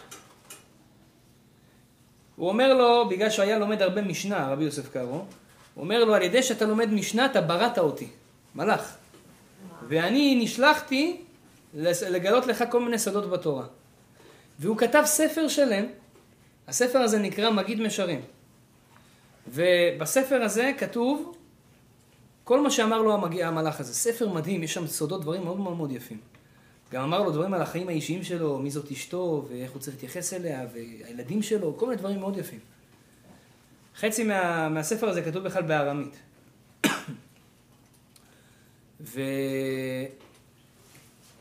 ואחד מהמקומות בספר הזה הוא כותב את הדבר שאני רוצה להגיד עכשיו, על עניין של, של לאכול לפני הבדלה. אומר לו המלאך לרבי יוסף קארו, תדע לך שלפני הבדלה אסור לשתות ואסור לאכול. וצריך לעשות הבדלה מאוד מאוד מהר. אל תדחה את זה. שאל אותו רבי יוסף קארו למה? אומר לו, תדע לך שביום שבת כל המזיקים הרוחניים בעולם כובלים אותם. לא נותנים להם לצאת. יום שבת זה יום קדוש. לא נותנים למזיקים לעשות בלאגן. הם סגור. נמצאים, בדיוק, גיהנום סגור, כל הרשעים יוצאים משם. מה קורה במוצאי שבת? במוצאי שבת, משל למה הדבר דומה? אדם נמצא בכלא, סגרו אותו מתחת סורג ובריח. הוא רוצה לצאת, והוא עצבני, והוא רוצה לצאת. ואז, עם כל העצבנות שלו, הוא לא יכול לצאת. ופתאום פתחו לו את השערים. איך הוא פורץ החוצה? ממש בכעס ובריצה. אומר אותו דבר ככה זה המזיקים, קבלו אותם כל יום שבת, הוציאו אותם מאיפה שהם, לא נתנו להם שום דבר לעשות, ביום שבת, ביום מוצא שבת, פותחים את השערים. הוא אומר, הם משתגעים בעולם. בגלל זה הזמן הכי מסוכן בכל השבוע זה מוצא שבת. נכון. ולכן אומרים חכמים שבמוצא שבת, אדם ש, שבמוצא שבת עד, עד כדי כך, אתם יודעים שכל פעם בקידוש אנחנו שמים שלוש טיפות מים בתוך היין. יש מינה כזה, גם לפי הקבלה, גם לפי ההלכה, טוב לשים שלוש טיפות מים בתוך היין, בקידוש, ואפילו בחתונה, מי שמקדש בחתונה, כל מקום שאנחנו מקדשים, תשים שלוש טיפות מים. יש מקום אחד שאסור לשים שלוש טיפות מים. הבדלה של מוצאי שבת. שואלים חכמים למה? מה הבעיה לשים שלוש טיפות מים במוצאי שבת? הוא אומר, היין הוא אדום. הוא סמל הדין. בזה שאנחנו מברכים עליו ושמים לו מים, אנחנו ממתקים את הדין. את הדין עלינו, יש עלינו דינים, אנחנו ממתקים אותם. הוא אומר, במוצאי שבת יש דין כל כך קשה בעולם. כל המזיקים משתגעים עכשיו. הדין שולט בעולם יותר מכל לילה אחר. הוא אומר, אין לנו כוח למתק את הדין. אם תנסה למתק את הדין, אדרבה, זה יזיק לך, אתה מתגרה בהם עכשיו. וזה לא טוב להתגרות בהם כשהם חזקים. אז הוא אומר, אל תשים מים. מוצאי שבת לא שמים מים. הדין מאוד מאוד קשה. בגלל זה מוצאי שבת הרבה אנשים מרגישים הרגשה לא טובה. נכון. גם בגלל שהנשמה היתרה עוזבת, וגם זו תקופה מאוד מאוד מאוד קשה מבחינה רוחנית, מבחינה נפשית. מוצאי שבת, רוב הדיפרסיות קורות במוצאי שבת. וזהו אדם מוצאי שבת, אתם יודעים מה הייתי עושה בישיבה? היינו בישיבה, מוצאי שבת, ישר אחרי ההבדלה, שרים, לכבודכם דתי לב אבי, כן, אליהו הנביא שרים, והייתי לוקח, הייתי מנגן בגיטרה, הייתי לוקח את הגיטרה, כל החבר'ה של הישיבה היו מנגנים ורוקדים. למה? כי מוצאי שבת יש כזה אה, הרגשה לא טובה. אתה נהיה כזה סמרטוט. לא! אנחנו דווקא בזמן הזה, אנחנו נהיה הכי שמחים שיש בעולם. אז זה, אומרים חכמים, זה, זה התקופה של מוצאי שבת. עכשיו, מוצאי שבת, לפני הבדלה, כל זה קורה לפני הבדלה. הבדלה ממתקת את הדברים, מאזנת את הדברים. בגלל זה אומר רבי יוסף קארו, אם אתם מאחרים את ההבדלה, יש כאלה אומרים לך, אין לי כוח לעשות הבדלה. אני אחכה, אני אעשה הבדלה עוד שעה. הוא אומר, לא, אתה מגביר עליך את הדינים. אומר המגיד, המלאך לרבי יוסף קארו, תדע לך, הרבה מהמחלות שגור, שקורות לבן אדם זה בגלל שהוא לא עושה הבדלה בזמן. או לא עושה הבדלה בכלל. שאז כל המוצאי שבת האלה, הדינים מתגרים בו. אבל אם אדם ישר אחרי מוצאי שבת יעשה הבדלה, אז הכל יתאזן. ולכן מאוד מאוד טוב לעשות את ההבדלה הזאתי. כוס של יין, נר ובשמים, זהו, נגמר הסיפור. תמתק מעליך את כל הדינים האלה. ככה אומר רבי יוסף קארו. איך זה קשור לענייננו? אמרנו שבמוצאי שבת, בין השמשות, לא טוב לשתות מים. למה לא טוב לשתות מים? מוציאים את כל הרשעים חזרה לגיהנום מוצאי שבת. כל המזיקים משתגעים במוצאי שבת. ואיפה הם נמצאים בדרך כלל? על המים. מעל המים! כל השדים נמצאים מעל המים. זה המקום שלהם. ובגלל זה המים של מוצאי שבת, סליחה, המים של לפני ההבדלה של מוצאי שבת, הם מסוכנים. והאמת היא שלא רק המים, אלא גם אוכל או כל דבר אחר. בגלל זה לא אוכלים לפני הבדלה. לא שותים לפני הבדלה. יש שם רוח טומאה של אותם מזיקים ושל אותם נשמות לא טובות שיצאו עכשיו מהעולם, אנחנו לא נוגעים בדברים הללו. מה עושים?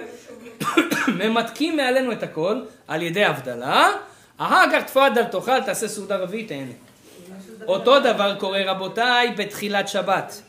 אדם כבר שקע השמש, האישה הדליקה כבר נרות, הגבר כבר נמצא בבית הכנסת, אמר לאיך דודי לקראת קהלה, הכניס שבת מלכתה, מעכשיו הכנסת שבת, שקע כבר השמש, עד שאתה בא לעשות קידוש אסור לא לשתות ולא לאכול. למה? אותו דבר. יש את הטרנספר הזה של כל הרשעים שיוצאים מגיהנום ונכנסים לגיהנום. כל המזיקים מזיזים אותם מהמקום שלהם, הם שורים לנו על האוכל ועל המים שלנו. יש איזושהי אנרגיה שם, ולכן בזמן הזה גילו לנו חכמים סוד. אנחנו לא מבינים את זה. זה דברים ש... אוקיי, בוא תוכיח לי את זה מדעית, אני לא יכול להוכיח לכם את זה מדעית. יש הרבה דברים שאני כן יכול להוכיח לכם מדעית, אבל זה אי אפשר. זה דברים שהתורה הקדוש ברוך הוא אמר לנו, תדע לך, יש דברים רוחניים בעולם הזה שאתה לא מבין. חכמים כתבו לך את זה, שתיזהר, שתישמר מהדברים האלה. וזה מה שנקרא חמירא סכנתא מאיסורא. יש איסורים שכתוב בתורה, אסור לעשות את זה, אסור לעשות את זה, אסור לעשות את זה. ויש דברים שהם משום סכנה. זה מסוכן וזה מסוכן. זה לא שאסור, לא כתוב בתורה. חכמים אמרו שזה מסוכן. אומר, מה שאמרו חכמים שזה מסוכן זה יותר גרוע מאיסור של התורה. כי הסכנה, סכנת חיים. אדם יכול לסכן את החיים שלו, הקדוש ברוך הוא רוצה שנחיה. הוא לא רוצה שנמות, אז ממילא כשאתה מסכן את עצמך זה יותר גרוע משאתה עושה עבירות. ולכן הדברים הללו של לשתות מים לפני קידוש, או אח... לפני הבדלה, הדבר הזה קצת מסוכן. זה זמנים בשנה שאנחנו קצת צריכים להיזהר בתקופה, לא לשתות, לא לשתות משהו, לא לאכול משהו. גם בגנים לחכמים, עוד דבר. כתוב בגמרא, כל השותה, גמרא מסכת הוריות בדף י"ג, כתוב, כל השותה משיעורי רחיצה, משכח תלמודו. אחד הדברים שגורמים לנו לשכוח את מה שלמדנו, מה שעשינו בחיים. אדם ששותה משאריות של רחיצה. רחיצה. למשל, התקלחת, שתית מהמים שנשארו. מי שותה את זה? יפה. אבל תדעו לכם שזה קורה. שיעורי רחיצה, אין הכוונה, זה המים האלה שאתה התקלחת איתם, ועכשיו אחרי שאתה התקלחת איתם אתה שותה אותם. לא. הכוונה, המים הנקיים שנשארו לך ממה שלא השתמשת. למשל, פעם בני אדם לא היה להם דוש, היום אנחנו בא, סבבה, בפנן יש לנו דוש, נכון? פעם בן אדם היה לו דלי, היה מחמם מים, היה שופך על עצמו את המים, ככה היו מתקלחים. הוא אומר, לפעמים אתה לוקח את הדלי, אתה שופך על עצמך מים, נשאר קצת מים, אתה אומר חבל, ניקח, נשים את זה בקנקן, נשתה. הוא אומר, זה השאריות של הרחיצה. מה שלא שתית, זה נקרא שאריות של הרחיצה. זה קורה לכל גבר ולכל אישה בסעודה. יש אנחנו היום, ברוך השם, עצלנים גדולים. אנחנו רוצים לאכול, ל- ל- ל- כמו שצריך, לפי ההלכה, לוקחים, צריך לעשות מים אחרונים. אז מה היום, ברוך השם, גם פעם זה היה, אבל מביאים קערה גדולה, כולם, בדרך כלל פעם היו מביאים קערה גדולה, ככה היה מנהג של הרבה עדות, והיה מישהו שנותן לכולם מים אחרונים. היום גם זה אנחנו מתעצלים לעשות, אין להוא כוח ללכת להביא את הקערה, מה עושים? אה, יש פה בקבוק, יאללה, בואו נעשה. כן, גם ראיתי אחד עושה על מיצים ויין ווודקה גם מים אחרונים, וודקה אחרונה גם עושה. אז זה, כל מיני דברים היום ממציאים, ברוך השם, אף על פי שזה יוצא ידי חובה גם. הוא אמר לי, אדרבה, אני עושה עם וודקה, זה גם, אה, איך אומרים, סטריליזציה, זה עושה לי, זה, כן. טוב. אז זה, היה עושה מים אחרונים. עכשיו, אתה עשית מים אחרונים עם הבקבוק הזה. קחת את הבקבוק, קצת שפכת מים אחרונים, זה לא צריך הרבה. כל מה שנשאר פה נקרא שיעורי רחיצה. מי שישתה עכשיו במים האלה, ישכח את התלמוד שלו. כמה זה קורה לנו? הרבה. הרבה פעמים אדם הולך לפיקניק, ברוך השם, לקח את האישה, יש מצווה מהתורה, בחגים ובכל זמן, כן? לשמח את אשתו אשר לקח. כן, יש מצווה לאישה לשמח את בעלה, לכבד אותו. אז אומרים יאללה בוא נלך לפיקניק, כן? כל אדם חייב בישראל, שיהיה לו יום אחד בשבוע, שהוא ואשתו, יש להם זמן שלהם, או ערב או משהו. מי שלא עושה את זה, השם ישמור אותו. בוודאי שאין לו שלום בית. אז אומרים חכמים, צריך שיהיה לכם זמן ביחד. הם החליטו ללכת לעשות פיקניק. השתבח שמו לעד, עלו, פרסו מפה, ישתה, הכל כמו שצריך. צריך לעשות נטילת ידיים. אה, הביאה, הכינה לחם כל כך טוב. צריך ליטול ידיים. איפה ליטול ידיים? אין פה מים. הוא מוציא את הבקבוק מים מינרליים, ברוך השם בקנדה זה זול, אתה לוקח, פותח את הבקבוק, לפי הרב עובדיה יוסף זה נחשב כלי, מותר ליטול ידיים עם בקבוק. האשכנזים מחמירים בזה, ולוקח את הבקבוק ונוטל ידיים שלוש פעמים, שלוש פעמים. נו, נשאר קצת מים, רוצים לשתות, שיעורי רחיצה. מי שישתה מהמים האלה, משכח תלמודו. משכח מה שלמד. אנחנו מה עושים? משתמשים במים האחרונים ממה שקצת נשאר, לא שותים את זה. אבל את הבקבוק, מה שנשאר בבקבוק, מה אתה עושה איתו? לא. שמת אותו בצד, האחרונה, מישהו מה אחר בא. ושתה. זה מה שנשאר. אוקיי, זה אם זה ככה, זה בסדר. אם זה ככה זה בסדר.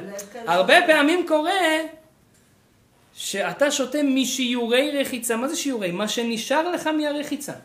הוא אומר, הדבר הזה משכח תלמודו. יש פה איזשהו... ו- ו- ולמה זה משכח תלמודו? תשימו לב, יש פה מושג רוחני מאוד מעניין. למה אנחנו עושים רחיצה? למה אני עושה מים אחרונים? למה אני עושה נטילת ידיים? למה אני מנקה את הגוף שלי בכלל? מזיק. מה, רק בגלל שהגוף מלוכלך? רק בגלל שהידיים מלוכלכות? לא. יש פה לכלוך רוחני שהמים זה חסד, מתאר לך את האנרגיות האלה. אדם ששוטף את הידיים שלו מים אחרונים, הוא בעצם מסלק את רוח הטומאה שבאה לו על השולחן, שרצתה לקחת לו לינוק מהקדושה, שהוא עכשיו בירך ועשה כל מיני דברים, הוא מסלק אותה, אומר לה תלכי, קחי את החלק שלך, תלכי. המים מסלקים אנרגיות לא טובות. בגלל זה הרמ"ק אומר, אדם שרוצה להיות רגוע, שיהיה לו מים בבית, מים זורמים. יש היום מוכרים כל מיני כאלה מכשירים שמים זורמים. טוב לשים את זה בבית. למה? זה מרגיע. הוא אומר, זה מרגיע את הבן אדם. כשאדם רואה מים זורמים, זה גורם לבן אדם להיות רגוע. אנשים עצבניים, אם יש להם את זה בבית, תדעו לכם, חצי מהעצבנות שלהם תלך. חצי מה? חצי מהעצבנות שלהם תלך. הוא רואה, הוא רואה, כן, זה מסכת זה מאוד זה, כן. הוא רואה, המים זורמים, מים זורמים נותנים לבן אדם רוגע, בגלל זה פעם אנשים היו יותר רגועים. למה? היו הולכים בטבע, שומעים את הזרם של המים. כן? אף אחד לא יכול להתעצבן על החבר שלו ככה ליד הנהר, כשהזרם של... הכל שמח כזה. ככה זה. אז אומרים חכמים, האדם ש... אה, אה, איך אומרים את זה? שמתרחץ בשיעורי רחיצה, מה קורה? אנחנו לא רוחצים רק את הפיזיות שלנו, אנחנו רוחצים את הרוחניות שלנו. ברגע שאתה רוחץ את הרוחניות שלך, אתה מסלק את הטומאה. הטומאה מתעצבנת. אתה סילקת אותי. איפה היא הולכת שורה? היא שורה על המים, המים הראשונים שהיא מוצאת. איפה זה המים הראשונים שהיא מוצאת? מה שנשאר לך. ושם הוא שורה, ושם הוא נמצא. למרות שזה סגור. סגרת את המקום. לא משנה, הוא היה פתוח לרגע, סגרת את זה, הוא נשאר שם. שורה שם המים, ולכן, ולכן מי שישתה עכשיו ישכח תלמוד, אומרים, מה יעשה אדם? מה, חבל לי על הכל, מה, לקחתי מים אחרונים, זה, זה, זה שלם, קצת לקחתי, עכשיו כל, ה, כל המים הלכו? אומר לך, אם אתה רוצה לפני שתשתה, תשפוך מעט. זה מועיל. לפני שתשתה, תשפוך מעט. לא תשכח את התלמוד שלך. זה מה שמלמדים חכמים, אדם יעשה את הדבר הזה, הנה בבקשה לכם עוד טריק, איך בן אדם לא ישכח תלמודו. כמו זיתים, צריך לשים שמן. אה? כמו זיתים. כמו זיתים. האמת היא, השמן זה לא מוסכם לכולם. הוא אומר ששמן, כתוב בגמרא, שם, באותה גמרא זה כתוב, ששמן זית, מדבר על שמן זית אמיתי. שמן זית אמיתי גורם לזיכרון. מי שאוכל הרבה שמן זית, הוא יהיה אדם שזוכר טוב. בגלל זה אנחנו בישיבה, אני זוכר, תמיד היינו, ארוחת בוקר שלנו, זה אנחנו לא כמו בכל הפנימיות וזה, שם אתה צריך להכין לעצמך את ארוחת בוקר.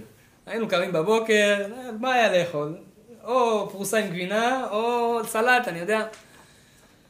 אז היינו עושים סלט, כל האנשים, כל החבר'ה שם, בחורי ישיבה, היינו עושים סלט, והיה שמן זית, כל יום היה נגמר לנו בקבוק שמן זית. היינו רוצים כל כך להיות חכמים, היינו שופכים על הסלט שהרבה שמן זית, אוכלים את זה עם השמן זית. למה? שיהיה זיכרון טוב. באמת זה הועיל קצת, ברוך השם. אז זה, השמן זית הוא גורם לזיכרון. מצד שני כתוב, הרגיל בזיתים, אה, זה גורם לשכחה. אתם מכירים, יש אנשים, כמו פופקורן, אוכלים זיתים. מלא. זיתים, זיתים, זיתים. אדם שאוכל את זה רגיל, כל הזמן לאכול הרבה, הרבה זיתים גורם לשכחה. הוא אומר, איך זה יכול להיות? השמן זית שיוצא מן הזית זה גורם לזיכרון, והזית גורם לשכחה. אז יש כאלה שבאו ואמרו, תשמע, אתה רוצה לנטרל את זה, לאכול זיתים בלי להרגיש מצפון שאתה תגרום לך לשכחה? קח זיתים, שפוך עליהם שמן זית, ויאללה, הכל בסדר. זה ינטרל אותו. אה, זה מה שאמרת, אבל האמת היא, זה לא עובד. זה לא כתוב בשום אחד מהפוסקים. זה משהו שהמציאו אנשים מהסברה שלהם. אבל האמת היא שזה לא עובד, יש דבר אחר שעובד, יש כוונה שהאריזל מגלה, שהאדם יאכל זיתים, יגיד, יכוון את הכוונה הזאת בראש, והזיתים יגמרו לו לזיכרון. כן? אל אלוהים מצפץ, זה שם קדוש, אם אדם מכוון את זה בזמן שאוכל את הביצי- את הזיתים, הזיתים יגרמו לו לזיכרון. כן? אבל זה נושא לשיחה אחרת, בעזרת השם. בכל מקרה, אז דיברנו על, על, על, על שיעורי רחיצה, שזה גורם לשכחה. מצד שני, יש עוד נקודה אחרונה שרציתי לדבר בנושא הזה של המים. אומרים חכמים ש... יש מושג שנקרא, אה, הנה כתבתי את זה לי פה, אני אקריא לכם.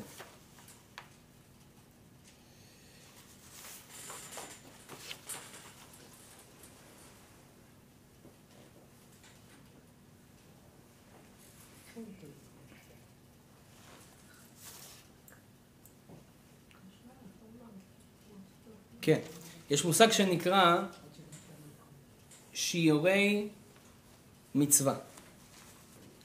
הרבה פעמים אנחנו עדים למנהג, אדם עושה הבדלה, אחרי שהוא עושה את ההבדלה, שתה את הכוס, נשאר קצת מים בצלוחית, בכוס, אתה רואה כולם מתנפלים, מתחילים להכניס את האצבעות שלהם.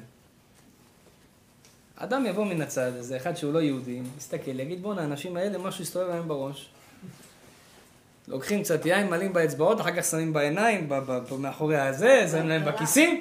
מה נסגר עם האנשים? צריכים פה פסיכיאטר דחוף, כן?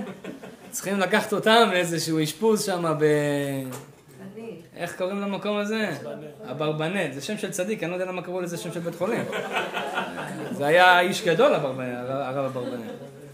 אבל אה, כן, כל מיני... אה, לא לא, זה? מישהו, זה מישהו שנתן תרומה גדולה, ושמו את זה על שמו.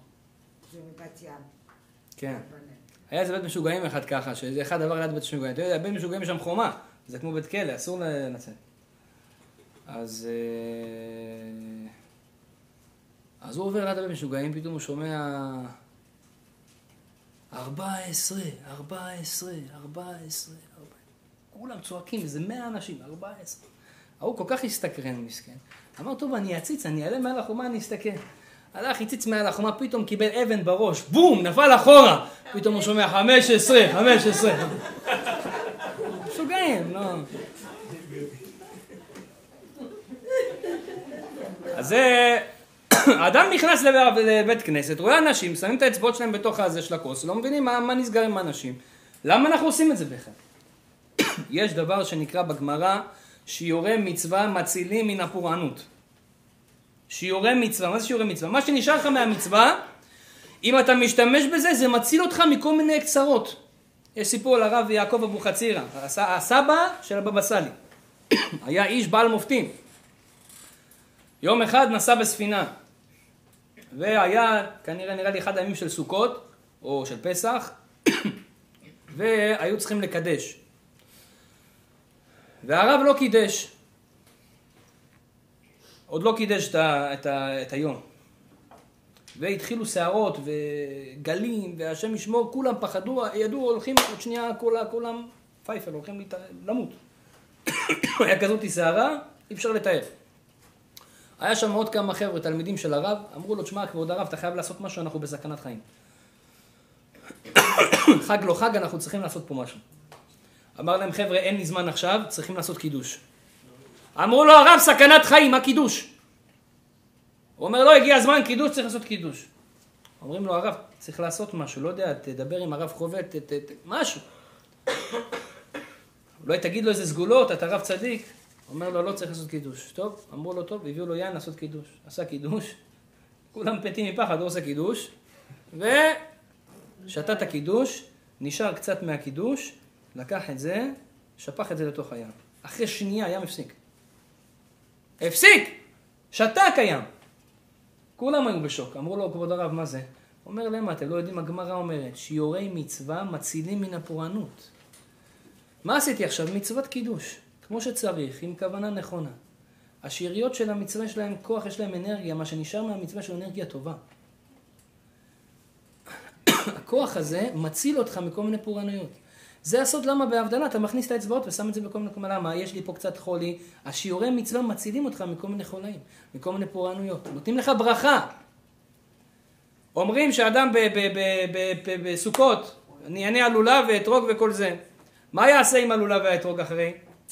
אומרים חכמים, ייקח את הלולב וישים אותו על הסוס שלו. טוב, היום אין סוסים, יש מכוניות. שים אותו בבגאז'. למה? אומר, יציל אותו בדרך. יציל אותו בדרך הלולב. אני, יש לי כמה לולבים בבגאז', ברוך השם. היה כבר כמה תאונות, לא קרה שום דבר. רק הפח הלך, ובדרך כלל כל תאונה שלי בלי בלי עין הרע בן פורת יוסף, זה תמיד לטובה. מתקנים לי את כל האוטו ובחינם. אתה רואה איכשהו, כל פעם שיש לי שריטה, אני אומר, ריבונו של עולם, עכשיו 400 דולר צריך להוציא. הקדוש ברוך הוא עושה לי איזה תאונה, ואז הם על הביטוח שלהם מתקנים את זה.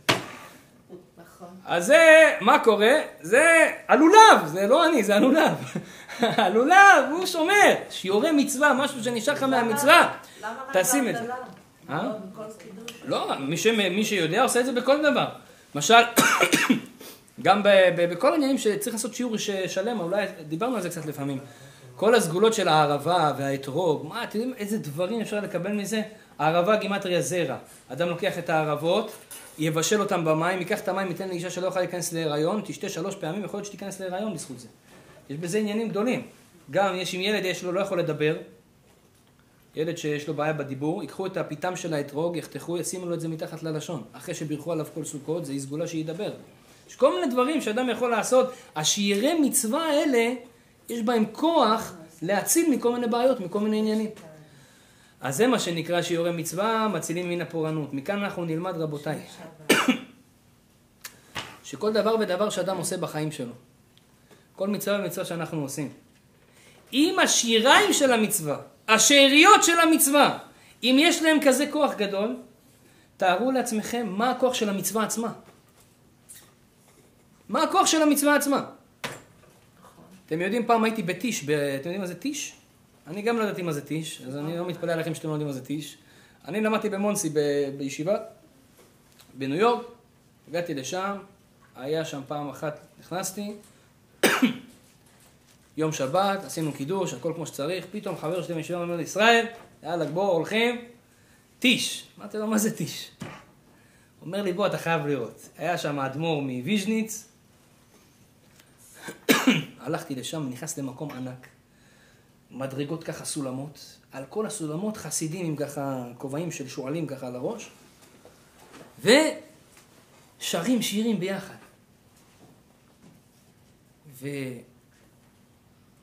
והרב יש לו כאלה חלות גדולות, הכל מזהב, עושה ברכה.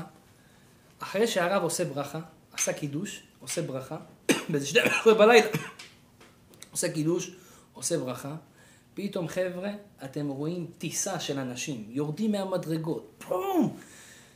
לקבל את השיריים, את השאריות של הרבה, של הרב. משהו בצד החלה, משהו שתה את היין, כן?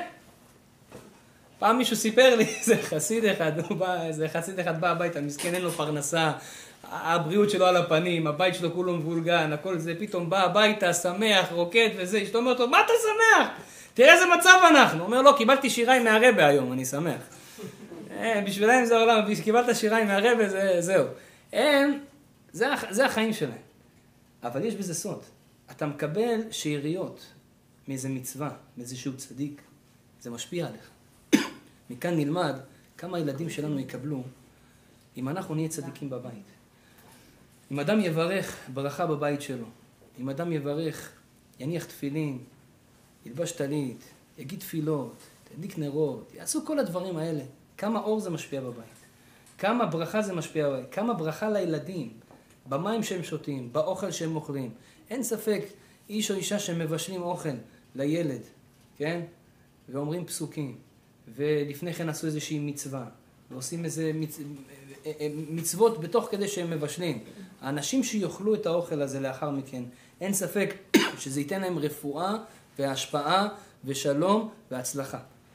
ואם חס ושלום להפך, אדם יבוא הביתה ויבשל אוכל, והוא כולו ממורמר, והוא צועק על כל העולם, הוא עצבני על ביבי נתניהו, ועל, אה, איך קוראים לו, דונלד דאק, ועל כל החבר'ה האלה שם, כל אחד לפי אה, זה, כן? על כל אחד יש לו מה להגיד, וכל מיני דברים, ומה עשו לו בעבודה. אז כל האנרגיה שלך, כל המילים שלך, כל החיים שלך, הם נכנסים בתוך האוכל שאתה מבשל. הם נכנסים בתוך המים שאתה שותה, בתוך התה שאתה מכין, בתוך הספה שאתה יושב, ובתוך הקירות שאתה גר בהם. וכל זה משפיע עליך השפעה עצומה. ואחר כך אתה תמה למה הילדים שלי לא מתנהגים יפה, למה לילדים שלי אין מחשבות של רצונות של לעשות מצוות ודברים טובים, כי זה מה שהם אוכלים כל היום בבית. אבל אם אנחנו נדע שזה באמת, אנשים אומרים, הרב, תן סגולות לשלום בית, איך אנחנו נהיה משפחה טובה, תן סגולות לחינוך ילדים. הסגולה הטובה ביותר זה אדם יכניס קדושה לבית שלו, שהקירות שלו יספגו מקדושה ו- ו- וחיוביות. כשאדם יבוא הביתה, כשהאדם יבוא הביתה ידבר מילים יפות, כמו שאמרנו בפרופסור הזה שעשה, ידבר מילים יפות, חס ושלום שלא יצא קללה מהבית. אם יצא קללה בבית צריך לצום יום שלם, 24 שעות צום. אם אמרת קללה אחת צריך להעניש את עצמך, ככה, ככה, ככה, ככה זה עובד. אבא שלי פעם אמר לי, כן, איך אפשר להפסיק, אה, אה, הוא רצה, הוא רצה להפסיק לעשן סיגריות. אז הוא אמר לי, ישראל, כל פעם שאתה תופס אותי עם סיגריה, אני מביא לך חמש שקל. אמרתי לו, אבא, מתאים לי ההסכם הזה. וואלכ, הייתי עשיר באותה שנה. אבל, מה, הוא רצה לקנוס את עצמו. הוא אומר, לפעמים גם אנחנו צריכים, בשביל, בשביל לתת לעצמנו מוטיבציה, צריכים לקבוע כללים. בבית שלנו, אנחנו מדברים רק דברים טובים. בבית שלנו אין קללות. בבית שלנו יש רק קדושה. ואם קרה במקרה ונפלתי, זהו, אני כונס את עצמי. מה אני עושה? קבל על עצמך עכשיו משהו אחר בשביל, כדי שהדבר הזה לא יקרה יותר. מי שלוקח את זה לחיים שלו ומיישם את זה בבית שלו, אין ספק שהוא בחיים לא יצטרך שום, לא יועץ לזוגיות ולא יועץ לחינוך ילדים, כי הילדים בבית והוא עצמו אוכלים רק קדושה וטהרה. יהי רצון שהקדוש ברוך הוא יזכה אותנו, את כל עם ישראל, באמת להבין, להשכיל, לקחת את הסודות האלה שהתורה שלנו מלמדת אותנו, להבין שבאמת בעולם הזה אין רק את העולם הפיזי שאנחנו מכירים. יש פה רובד רוחני, וזה בעצם כל השיעור שנתתי היום. נכנסתי איתכם קצת לדברים עמוקים, דברים שכביכול הם מטאפיזיים, אה, עולמות קצת רוחניים, דברים שקורים מעל העיניים שלנו, אנחנו לא רואים את זה. אבל הדברים האלה משפיעים עלינו, מה שאנחנו אוכלים, מה שאנחנו שותים. דרך אגב, לפי מה ששאלת לגבי סעודה שלישית, כן. אז יש אנשים שבאמת בבין השמשות, זאת אומרת מוצאי שבת, ממשיכים לשתות ולאכול, כי הם מעריכים את הסעודה השלישית עד הלילה. בדיוק. אז זה נמצא שאנחנו אוכלים בתקופה של בין השמשות. לפני הבדלה. אז הוא אומר, בגלל שזה סעודת מצווה, של סעודה שלישית, וגם בגלל שעדיין לא הוצאת את השבת, אתה עדיין נמצא בתוך שבת כי עדיין בסעודה שלישית, והראיה לזה, כי בברכת המזון, מה אנחנו אומרים? יצא והחליצנו, אומרים את את הברכה של שבת. נכון. זאת אומרת, אפילו שזה עכשיו לילה, אני עדיין בשבת. לכן, ברגע שסיימת סעודה שלישית, אז מתחיל הבעיה של לשתות מים. אבל אם אתה עדיין בתוך סעודה שלישית, אין בעיה, מותר להמשיך לשתות ולאכול, אדרבה, אתה בתוך המצווה, שהשם יזכה את כולכם לכל הישועות, ובעזרת השם מהיום והלאה תשתו מים בשמחה ובצורה נכונה. אם יש למישהו שאלות, בבקשה.